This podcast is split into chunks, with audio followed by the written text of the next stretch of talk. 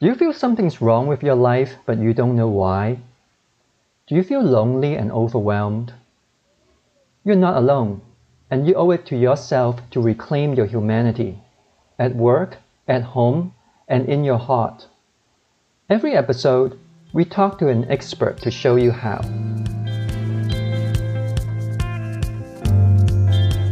Hi, today I'm here with Andrew Benjamin, JD, PhD, ABPP. He's the director and a clinical professor of psychology and of law at the University of Washington. Welcome, Andy. Thanks, Andy. I'm looking forward to this interview. Okay, so um, you have a lot of letters after your name. Um, tell us about that. Tell us about your journey. Did you start out as a lawyer or a therapist? Why did you cross over? Um, we'd love to hear more because it's not it's, it's very unique to have these uh, to be a professional in both of these fields. Sure. So, um, you know, thanks for that question. I started um, as a law student. I always wanted to practice law. Um, in particular, I was very interested in social justice issues um, as a young person. I'm I'm uh, 67 years of age, and I came up through the 60s and 70s and marched in Washington on several occasions against the war. Um, worked worked a, a, a, bit on on on the civil rights movement uh, um, as a young person, and just felt that that really the my my best self would have would be an advocate um, at law. Well, that kind of got sidetracked because I got a call from um, the the dean of the Department of Psychology at the um, University of Arizona, where I ended up to go law, to law school. I followed my feminist to Arizona. She was doing physics research, and the, I was busy doing my first year of law school. Uh, um, and the dean of um, psychology calls, and he says, "You know, we're starting this JD PhD program, and uh, we think that that you you would be a great um, our great student. We need a student in place." Uh, Would you like a doctorate in psychology? And I really knew so little about psychology at that point that, that I remember thinking, aha, I'm going to learn how to mind read so I'll be better with the jurors than I'm before. It turns out that there's a lot more to psychology than that, as your listeners know. Um, and um, I uh, just fell in love with psychology um, and have practiced mostly as a psychologist. I did get my doctorate, and I'm a lifelong learner, and, and that ABPP means American Board of Professional Psychology. I'm board certified in couples and family psychology. I strongly urge people to continue to learn throughout their life. Um, that's one of those ways that the psychologists can continue to learn is by um, um, preparing for an examination like that and and going through that kind of examination. So that's what all those initials mean. And I'm primarily practice as a psychologist. I occasionally use my law degree not not only to teach at a law school, but but also to write amicus briefs, um, and uh, continue to do so on on social justice issues um, throughout most of my life. So, you wrote a great article. It's called Reclaim Your Practice, Reclaim Your Life. And it's about lawyers who are stressed out at work. Tell us more about that article. Why did you write that? Um, and tell us some some uh, some stories behind it. Sure. So um, when I graduated out of um, um, both programs, we moved back to, to the Pacific Northwest where both my wife and I grew up. And we, um, I got a, my first job um, um at the medical school. And, a, you know, about a year into that job um, as a psychologist, I got a call out of the blue from the executive director of the Washington State Bar Association I had already published um, uh, an article about um, the acculturation process that law students go through. and it was a longitudinal data set uh, that, that spanned uh, more than five years of data collection. And it showed that the pedagogy of law school really uh, um, impacted so many young people so quickly. Um, we collected data from people before they entered law school. It turns out that law students before they enter law school are, are healthier than normal population expectations. Doesn't take much. Um, the pedagogy is so punishing that, that within that first year, upwards to 30 to 40 percent of any traditional law school class, first year class, will suffer from significant elevations of depression, hostility, obsessive compulsive behavior, and alcohol problems. Combination of some or all of those, or maybe just one of them, but but lots of lots of, of symptoms emerged during that first year. So those data were published. Um, by the way, it doesn't get better um, when we set up the pedagogy takes people away from themselves, away from their values, um, and, it, and it sets up this kind of chronic time famine um, and um, inability to really take perspective on yourself.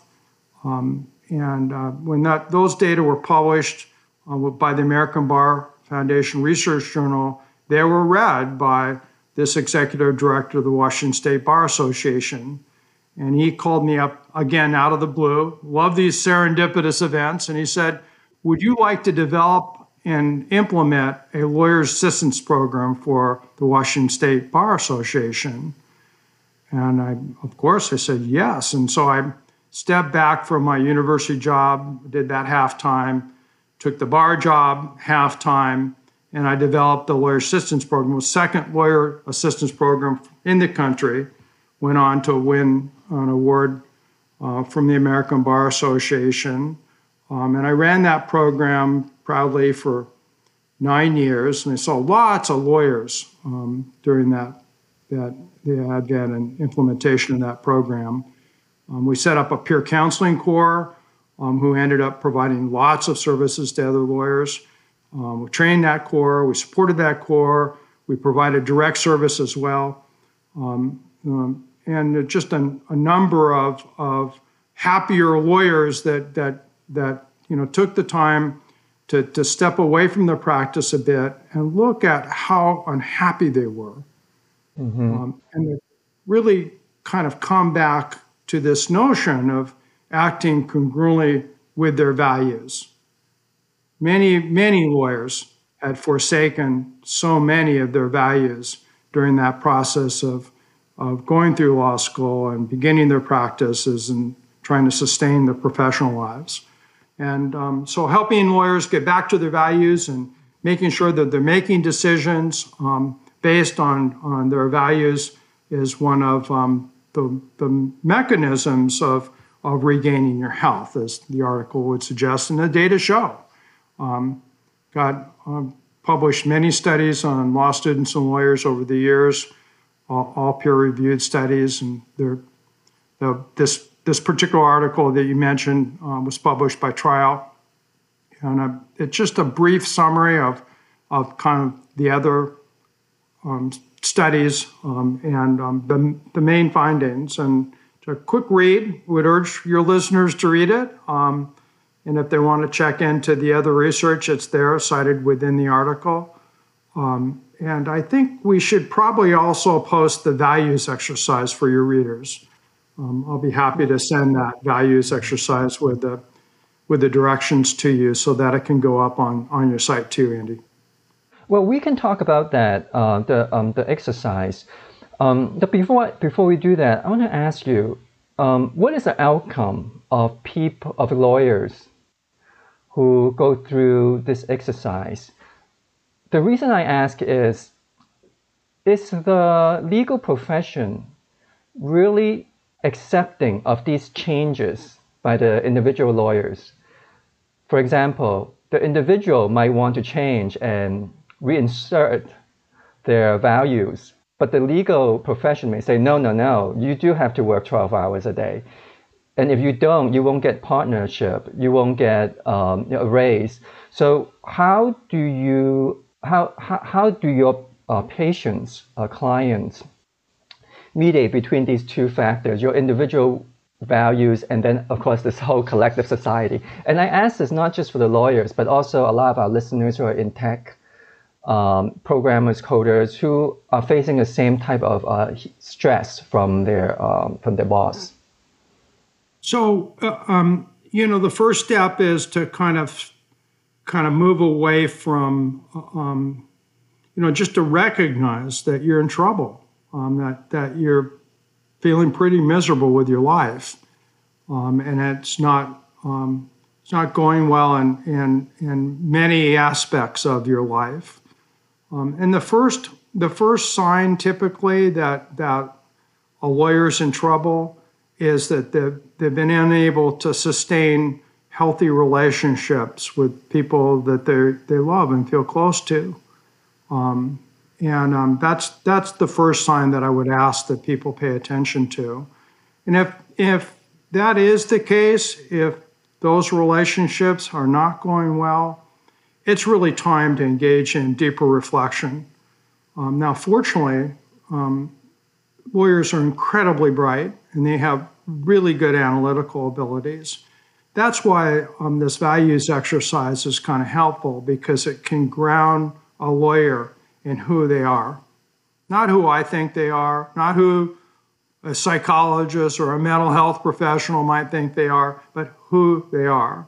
And, and when they look at those values, they can engage in better decision making about what would be in their best interest. So you mentioned um, the, the toxic culture that many mid-size and, and large law firms uh, um, have perpetuated over the years. Um, I think it would surprise your listeners to learn that more than half the lawyers in, in every jurisdiction, I think this is true for California too, are actually solo practitioners. Mm. So they are they are running their own practices.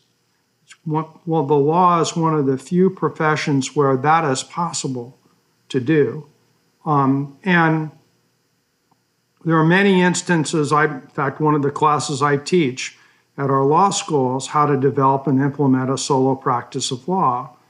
And um, the students that have taken that class and have, have developed and implemented their solo practice do very, very well.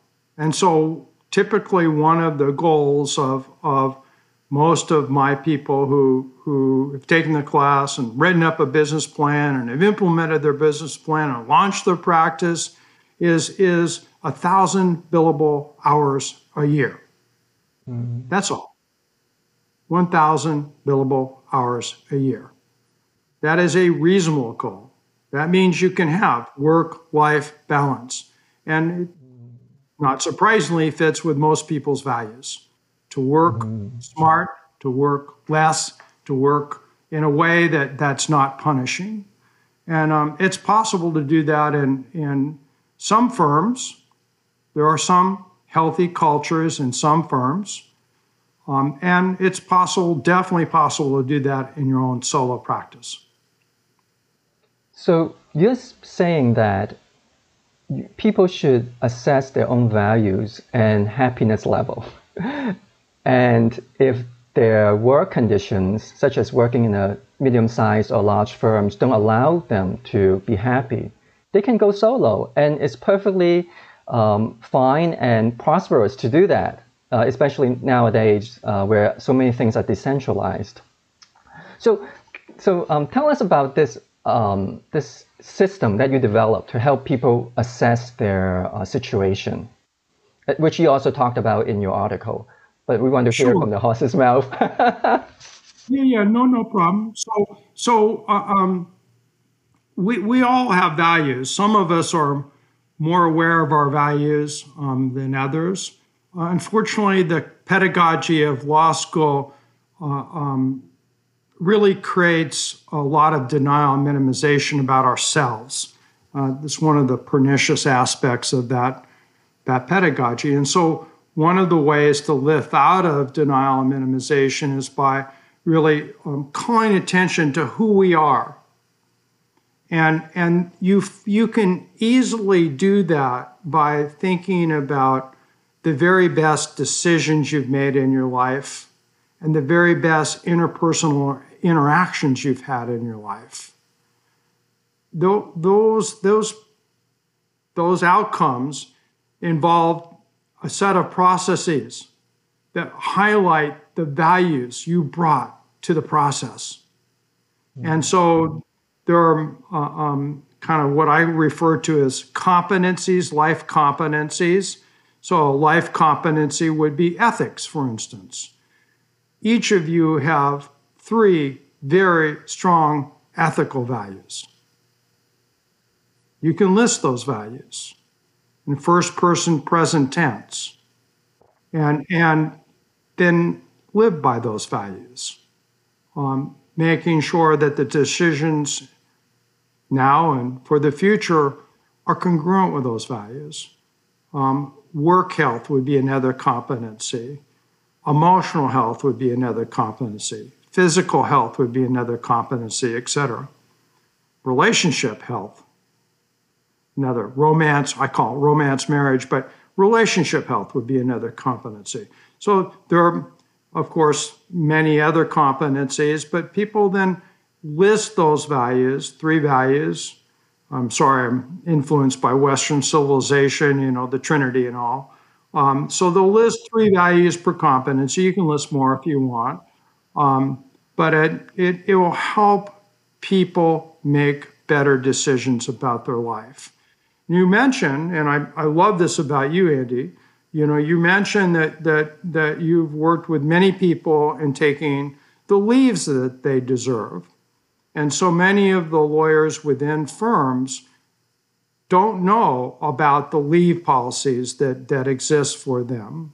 They can use those leave policies as transitions to help them make better choices about their life, perhaps even transition into a different type of practice. Um, maybe using the, the same legal skills, maybe even uh, engaged in the same kind of legal work, uh, but nevertheless transition out of the toxic environment that, that they are currently working in into a healthier environment. Mm. You know, I so often hear younger professionals say, I don't know what I want to do. um, I know I went to Ivy League school or, you know, I have a degree, but I don't know what I want to do. How do people know truly what they want to do? How do they, you know, we talk about the values. Um, and I think that some people have problems even writing down their values because they have been so inundated by the society's value. The society has determined for them what the values should be. What do you say to listeners who are confused? And it's not their fault but yeah. they are confused. Yeah, you're right on target, man. So so listen, we're so this culture is is so for, focused on externalization.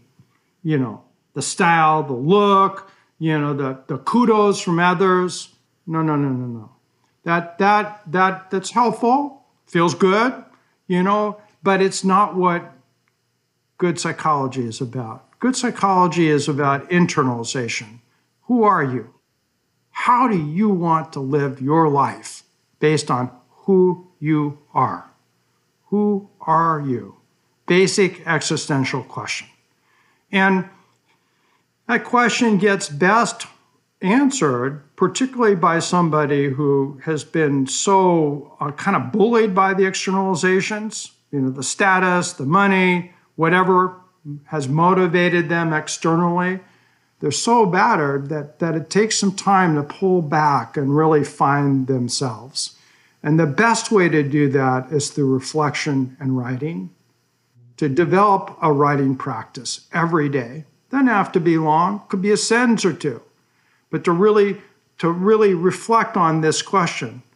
Who am I and what is next? Now, for your generation, the millennial generation, and for younger generations, um, I guess Gen Z is next, um, you all are slated to have at least five major job shifts over the course of your working years. So, you know, we're not asking you to arrive at the penultimate dr- job at this point. You might. you might, and that's that would be great if you do. We're just asking you to move out of a toxic setting that is taking you away from who you are. We're asking you to really consider whether one, you can change within that setting so that the toxic nature of that setting isn't so punishing. And if you can't make that change, two, to find a different way of working, a different way of being in this world. Sometimes people ask themselves these questions Who am I? And instead of finding a more healthy or more, or more healthy identity, they find emotions instead. They find, I, I'm afraid. i I'm frightened. I'm afraid that if I quit this job that gives me 200K a year, that requires me to work 20 hours a day, I'll lose my family, I'll lose my health insurance.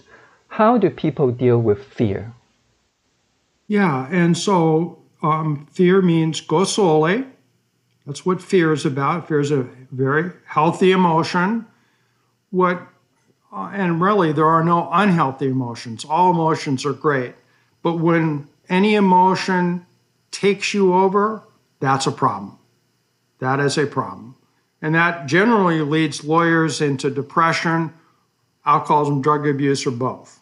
So we don't want any emotional state to take you over. Instead, we want you to read the emotional state uh, um, as a, a call to action. If you're feeling fear, it means that you need to reflect and write. Or, in the alternative, go get some help. The cardinal rule of recovery is expressivity. I'm gung ho about reflection and writing because it's an easy, very private process. And it's something that we all can do um, because we're so um, analytical by nature and, and so bright by and large as a group. Um, and so you can use that skill set to, to really soothe your way through uh, um, the, the fear, if that's the emotion that's overwhelming you.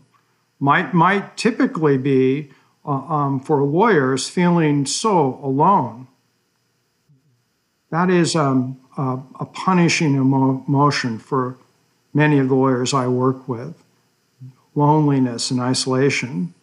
And those are the emotions that most concern me as a, a treating psychologist because lawyers are a lethal group. Um, we're, um, we have the, the fourth leading group for suicide. I don't want any lawyer committing suicide. I don't want anybody committing suicide, but lawyers have so much to offer. We got too much good work to do. And so, if loneliness and isolation is on you, that's a trigger emotion that means you need to emotionally connect with others.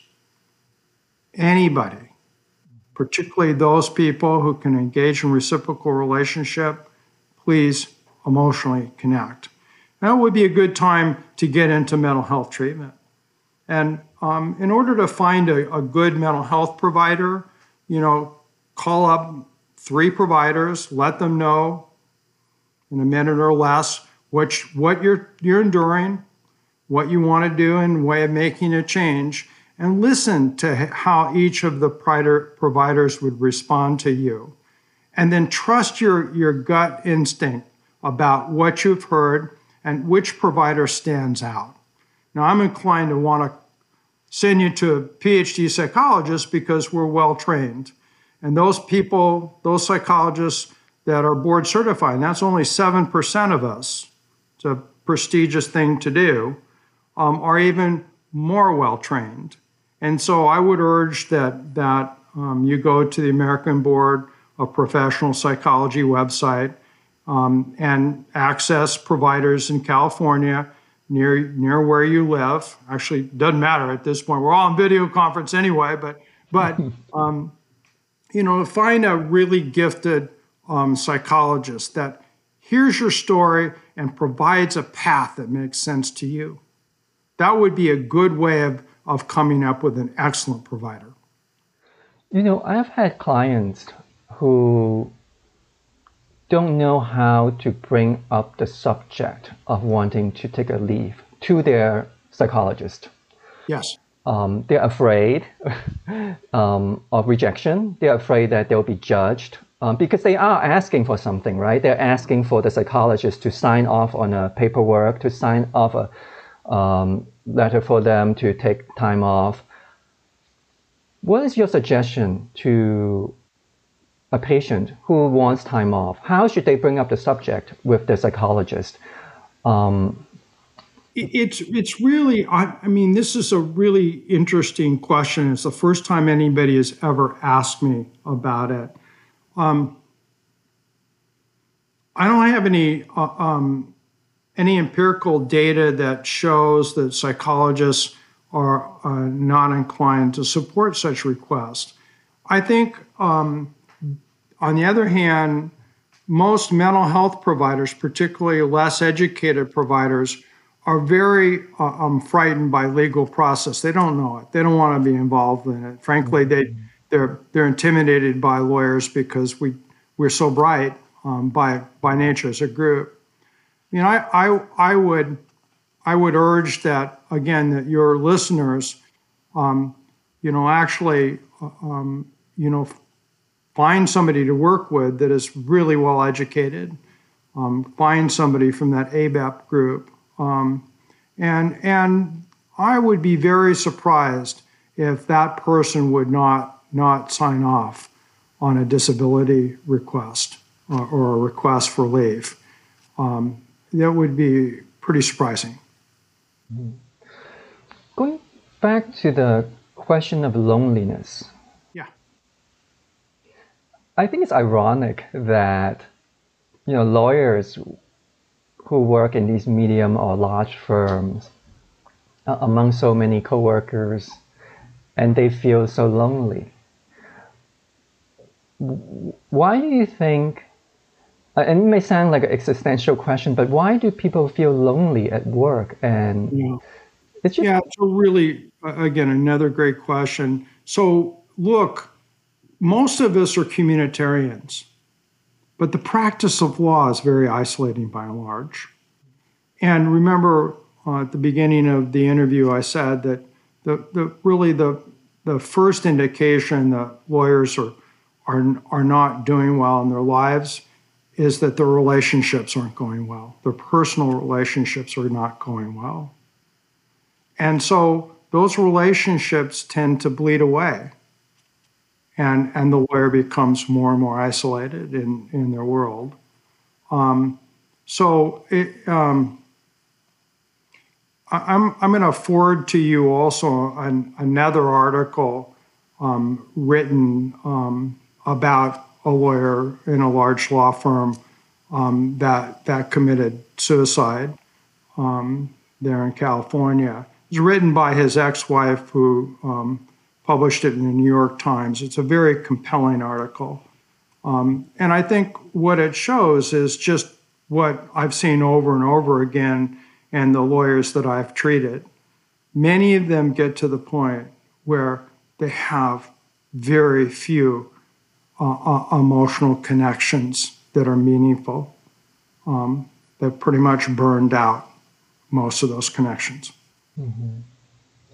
So, Emotional connections is an antidote to loneliness. Yes, it is. So, in this this time of pandemic, um, the resiliency literature comes to mind, and there there are five really critical um, aspects for us to sustain resilience.